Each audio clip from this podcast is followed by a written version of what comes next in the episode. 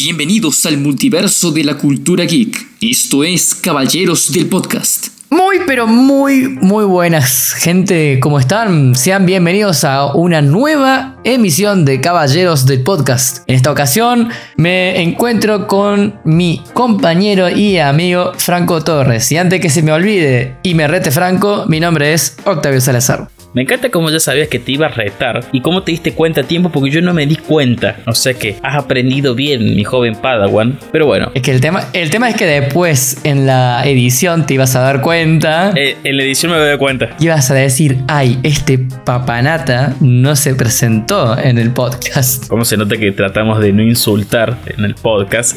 Y si no estuviéramos grabando...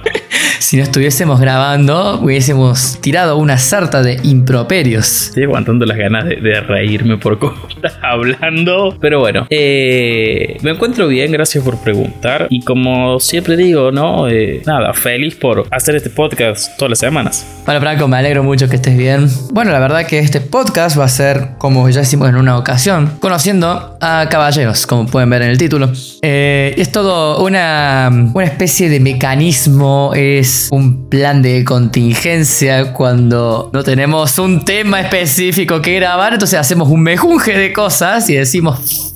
yo este le pondría charla geek, así charlemos relajado, compartamos con la gente nuestros gustos y nada, hablemos de, diversos temas, no solamente de, de, uno. Estoy completamente de acuerdo. Franco. Octavio. ¿Viste el nuevo tráiler del Sonic Frontiers que sacó Nintendo? Sí, lo vi, lo pasaste por el grupo y comparto lo mismo que vos, es como que se sabotean solos es como que igual yo creo que hay un problemita últimamente eh, en la industria de que no están sabiendo eh, cómo comunicar algo y, la falta de, poca, mejor dicho, la, escasez de información que hay sobre algo. Con el juego de Sonic, que es Sonic Frontiers, lo pueden, eh, pueden ir la gente no buscar los diferentes trailers que fueron saliendo desde los primeros que los sacó IGN hasta este último de que se mostró ahora en el Nintendo Direct, cómo parecen el primero y este de dos juegos diferentes por ahí, que eso uno, que eso pensándolo desde otra manera y, tratando de, ser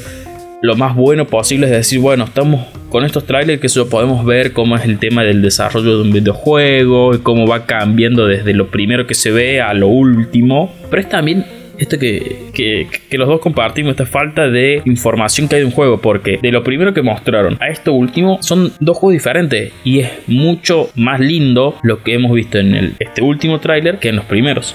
Definitivamente, definitivamente. Pero yo creo que puede ser una. Tengo una, hipótesis al respecto. Primero que nada, de que lo que mostraron IGN, que ya dijeron, es una versión vieja del juego, ¿no? Tengo una pequeña hipótesis de que ellos, si querían, podrían haber esperado aún más para mostrar algo del juego con, digamos, una versión estable y bien armada, cosa que sea llamativo, atractivo para el público. Pero creo que acá se mandaron una jugarreta un poco arriesgada y no le salió tan bien, que es el hecho de que con, el, con todo el hype, digamos, con todo ese ánimo de las películas de, Sonic en la película. Que literalmente, creo que la semana de que anunciaron de que se largaba el Blu-ray, lanzaron el tráiler de Sonic Frontiers. Entonces yo creo que quisieron utilizar eso a su favor y no les terminó yendo muy bien. Ahora uno compara los trailers nuevos, especialmente el último que salió en Nintendo Direct, con el juego que mostraron en IGN y es completamente distinto en términos de animaciones. Eh, gráficos, paisaje, eh, funciones, niveles, de todo, de todo, de todo. Lo que muestran es otro juego. Es más, hasta en el nuevo tráiler añadieron una nueva cutscene, digamos, o una escena CGI, porque puede ser cutscene como puede que no, en la cual muestran a dos enemigos, podríamos decir, pareciera. Uno que es como un mega robot, pareciera. Y otra que ya confirmaron que es una niña, que se llama Sage, y que según el lore, o, la, historia del juego, digamos, dice de que... Eh, advierte a Sonic de que se vaya de la isla y Sonic como que no, porque tiene que encontrar las esmeraldas y a sus amigos. Entonces eso te da a entender como que puede ser la o una de las antagonistas del juego. Mira, esa información no la tenía, me parece interesante, además me parece eh, que bien llevado, me parece que podría ser una buena historia y, justificativo por un montón de cosas, sobre todo para este, estas dungeons que mostraron, estas mazmorras, los eh, cyberspace, que según lo que vi del tráiler me da a entender que vos vos entras en este cyberspace y ahí obtenés estas gemas o, estos o algún ítem que de hecho este cyberspace, estas dungeons que mostraron me parece que va a ser lo más divertido del juego, o sea... En realidad los cyberspace, la función que cumplen es tener los... Eh, los mapas, los escenarios, los niveles clásicos de los Sonic 3D. Entonces así la gente que está que le gusta el Sonic 3D clásico, digamos, no se va a quedar como insatisfecha porque va a tener los niveles como tal. Está bueno encima porque hacen una especie de reutilización de assets porque los niveles de cyberspace son, por ejemplo, mostraron una especie de Green Hill, mostraron una ciudad y la ciudad ese no son assets reutilizados, pero pareciera que es como una especie de Radical Highway de Sonic Adventure 2 y en la otra una filtración que había mostrado en realidad que una foto que sacaron del, demo que había en el, en el Game Fest muestran de que hay un nivel parecido a Sky Sanctuary que es eh, un nivel que también estuvo en Sonic Generations. Entonces tiene eh, es como que estudian, están utilizando assets de otro juego que bien hecho con el contexto necesario está perfecto. Porque digamos no sé cómo va a ser el tema de la historia o cómo va a tratar. Pero supongamos de que Sonic está ahí y en los niveles de cyberspace perdón corrijo entra a las islas como que pierde la memoria o algo por el estilo y con los niveles de cyberspace como que empieza a recuperar la memoria con los niveles y eso, ¿no? Entonces podría funcionar, depende de cómo se aplique la historia. Hablando de historia, que habías mencionado algo, Franco, tiene buena pinta y yo tengo fe porque como te había comentado a vos, no sé si lo mencioné en alguno de los podcasts, pero Ian Flynn es el que está a cargo de los diálogos y eh, eh, Ian Flynn es eh, el story writer, el escritor de eh, los cómics de. El, el, guionista de los cómics. Claro, de IDW o IDW. No son una obra maestra los cómics, o sea, son divertidos, yo leí unos cuantos, pero tienen por lo menos una historia coherente, una historia decente. No va a ser una, una cosa que. tipo historia de JRPG que te va a, quizá te va a largar a llorar, pero va a ser una historia al menos entretenida. Por favor, y espero que si tiene chistes, que sean chistes bien colocados y chistes que den gracia y no esos intentos de hacerse el gracioso y que te dan vergüenza directamente. Sí, que estén bien implementados los chistes y que no sea el, recurso fácil del chiste del pedo, como por dar un ejemplo, ¿no? Claro, exactamente. Aparte, ahora que hablamos, Franco, ¿qué nos contás de que anunciaron el remake de Pac-Man World?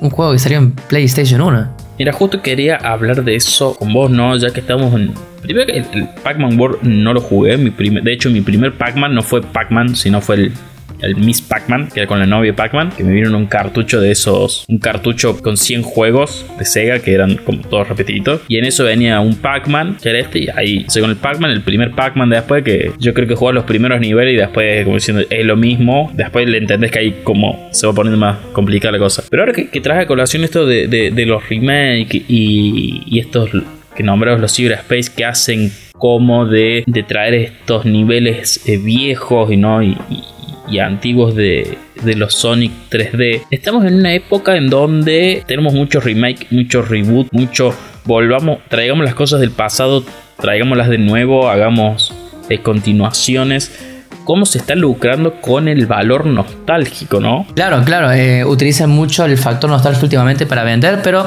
lo necesario es que esté bien implementado. Porque han habido ocasiones que utilizando el factor nostalgia no salió bien. Conozco, por ejemplo, sin ya que estamos hablando de Sonic. En Sonic Forces metieron de vuelta al Sonic clásico, tratando de, apelar a los fans de los juegos viejos, como quisieron hacer con el Sonic Generations, pero acá funcionó mal porque el Sonic se manejaba muy mal, no tenía sentido en la historia, fue como un... Lo pusieron a la fuerza porque eh, tenía conexión con Sonic Manía. Entonces, bueno, la, nostalgia tiene que ser bien aplicada. En este caso, el Pac-Man World, por lo que puedo ver, el juego, el original ya de por sí, era un juegazo de plataformas. Tengamos en cuenta que después Pac-Man empezó a decaer muchísimo en calidad. Pero los juegos de PlayStation 1 eran muy buenos, muy buenos plataformas, muy divertidos. Y el hecho que estén haciendo un remake de este juego me pone muy contento. Y encima estuve viendo el tráiler y se ve pero hermoso se ve, hermoso. No, sí, yo también lo vi y se ve bastante bien. Y por suerte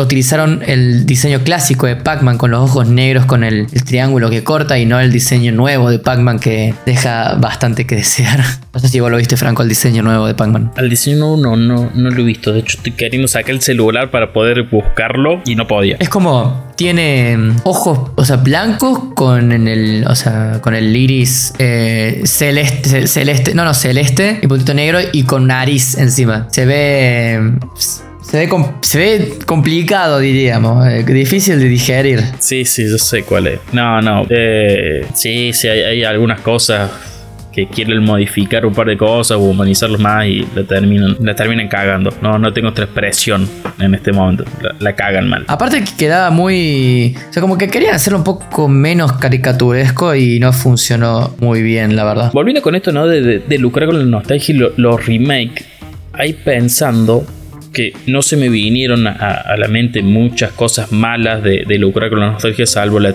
trilogía de Disney de Star Wars, que, que la supieron revertir con las series, que hay punto favor para Disney. Pero también, viste, con, con esta cultura ahora nueva de, de- del gaming, de hacer remake, está la parte nueva ahora que es decir, hago un remake, pero de a poco te voy cambiando la historia y, voy la, y la voy reescribiendo en tiempos modernos. Aquí voy con esto. O decir como Final Fantasy. A eso iba, iba ir primero con, digámosle, el primer antecedente, el primero que empezó a hacer esto, que fue Capcom con Resident Evil. Sacan el remake del 2, le fue muy bien, que ya empezaron, viste, ahí a, cambiar un par de cosas. Sacan el remake del 3, que ya le sacan partes, bastantes partes de, de lo que es el juego original. Anunciaron el remake del 4. Así, ¿por qué hacen el remake del 4? Bueno, porque como están reescribiendo toda esta historia de, de Resident Evil, es que el 4, hacer el remake del 4 con una nueva historia para que conecte con el Resident Evil 8, el Village. Y ahora la información esta de Final Fantasy VII, que empezó siendo un remake del juego original del 98, que ya en este remake ya se empezaban a ver cosas que ya no pasaban igual que el juego original. Y ahora que va a tener su continuación del remake, que uno por ahí pensará que se va a llamar Remake Parte 2, porque iba a salir en un formato episódico, iban a ser tres juegos. Ahora este no tiene el Remake Parte 2, sino tiene otro nombre, que ahora no lo recuerdo cómo se llama. Se llamaba Rebirth, creo. Rebirth. Esto también, ¿no? Como decir, aprovechemos el remake y hagamos cosas no nuevas, sino actualizarlas o, o esto, o reescribir la, la historia de, de algo que, que ya venimos haciendo. Claro, o sea, sin ir más lejos, por ejemplo, en el Final Fantasy VII Remake, eh, uno se enfrenta a Sephiroth durante el juego y eso no pasa en el original. En el original, vos no te enfrentabas con Sephiroth hasta el final del juego. O, per- o personajes que no me acuerdo si era Vix, creo. Que, o sea, hay un grupo de tres personajes en Final Fantasy original. De que en una parte del juego se derrumba una torre y te dan a entender que se murieron. No te muestran eh, explícitamente que se murieron. O, te o te dicen se murieron. Pero te da a entender porque es como que se cae la torre y eh, quedan unos escombros. En el remake, creo que era Vix, me parece, vuelvo a repetir, que te lo muestran después en un hospital, en una, cam- en una camilla de hospital y que estaba vivo. Y es como que buenísimo porque el personaje es querido, pero se, se pone a pensar como remake, como tal, y no va muy de la mano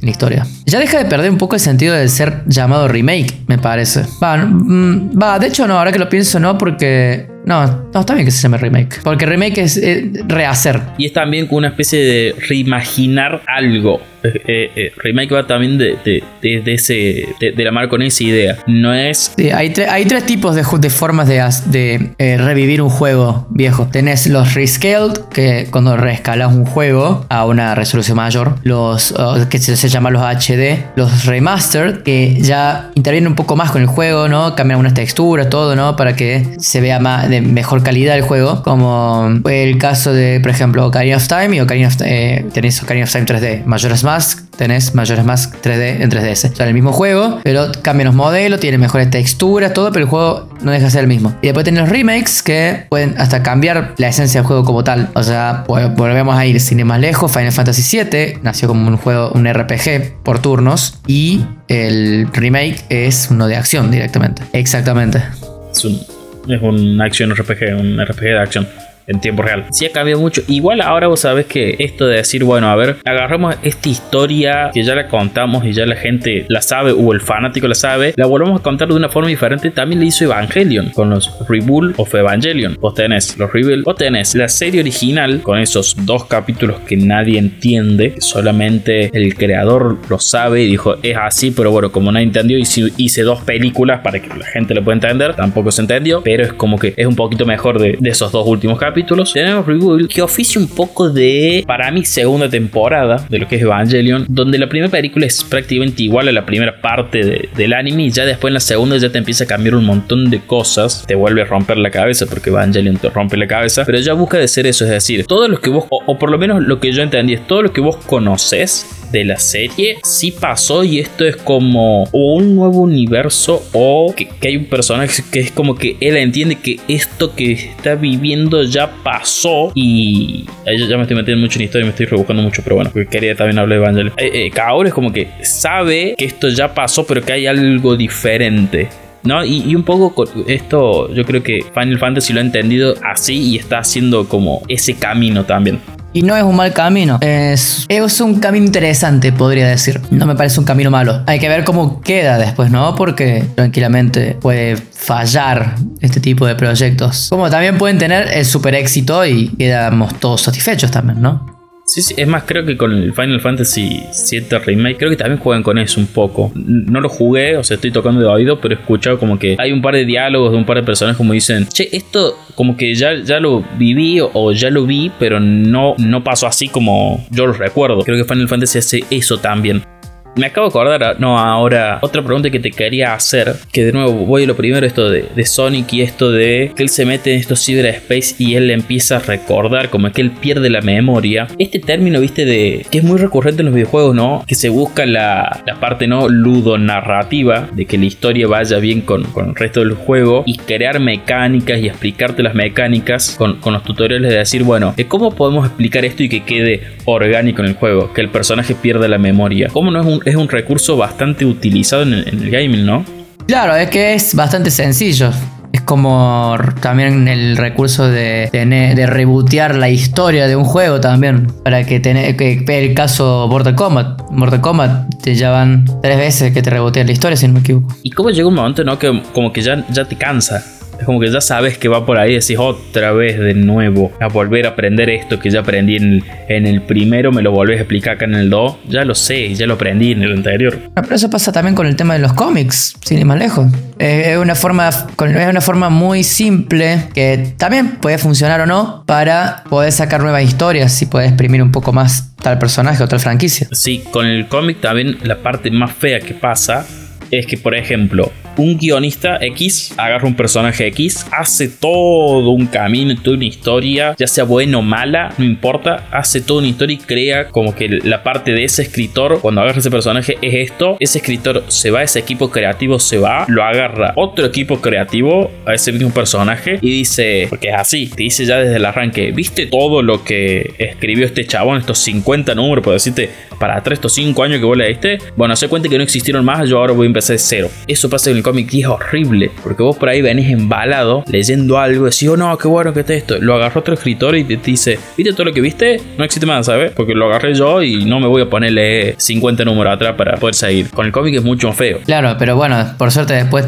terminan haciendo esas fusiones de universo para después no tener tanto lío de cuál universo es el canon, cuál es el más válido, cuál no. Sí, hasta el día de hoy no se entiende porque ya sé, ya con el tema de los multiversos, que eso ya ha sido tan grande que el que mejor le hizo fue DC ahora, que se lavaron las manos de una forma y es la mejor forma para mí de, explicar el por qué tantos, eh, tantos universos diferentes que son y explicaron, ya no hay como se creía antes en el universo DC que eran 52 tierras, ahora es un multiverso de multiversos, o sea, olvídate maestro, podemos creer que nosotros queramos total, existe el multiverso de multiversos. O sea, llevaron al siguiente nivel el el formato multiverso directamente. Sí, no, no, DC, eh, vos imagínate que antes tenías el multiverso que eran 52 tierras. Bueno, más o menos entiendo, bueno, está limitado. Después crearon el multiverso oscuro, que es literal, es te muestran el mapa del multiverso y te dicen, y existe el multiverso oscuro. ¿Y cuál es? Dan vuelta el mapa del multiverso y es todo oscuro. Es, esto, es la oscuridad. No, no te miento, es eso. La explicación, si vos buscas lo que es metal, el evento metal, es eso, es, este es el, multiverso y ves todo el mapa, lo dan vuelta y es esto el multiverso oscuro. Es, una página negra. Y te explican, no, porque acá está, está todo lo malo del multiverso. Y los superhéroes, oh, entiendo todo, claro, todas las cosas malas salen acá. ¿Y quién es el responsable? Batman, porque Batman. Es todo culpa de Batman y todo gracias a Batman. Y ahora que te dicen Ah, era el multiverso oscuro, el de Batman que ríe. el Batman que jajas. Sí, sí. Y ahora dicen, che, eh, y ahora se, se volvió a reiniciar el, eh, todo el multiverso. Sí, ya sabemos. Y bueno, a ver cómo se reestructuró. No, ahora hay un multiverso de multiversos, o sea que... eh, olvídate. Anda, busca vos los, los universos, te la debo, maestro. Su- suerte, capo. Su- sí, suerte, maestro. Nos vimos. Mirá vos cómo se lavan las manos. Sí, es hermoso. Igual, porque no nos va el tiempo. Pero hay unas lavadas de manos dentro del mundo del cómic que es, es para. Yo creo que es- hay un capítulo que hay que hablar, ¿no? De, de las cosas malas de, de la industria geek. No, todos los chanchos. Eso está bueno. Eso te tendría que dejar a vos más que nada. Ahí tendrías el- la palabra. Sí.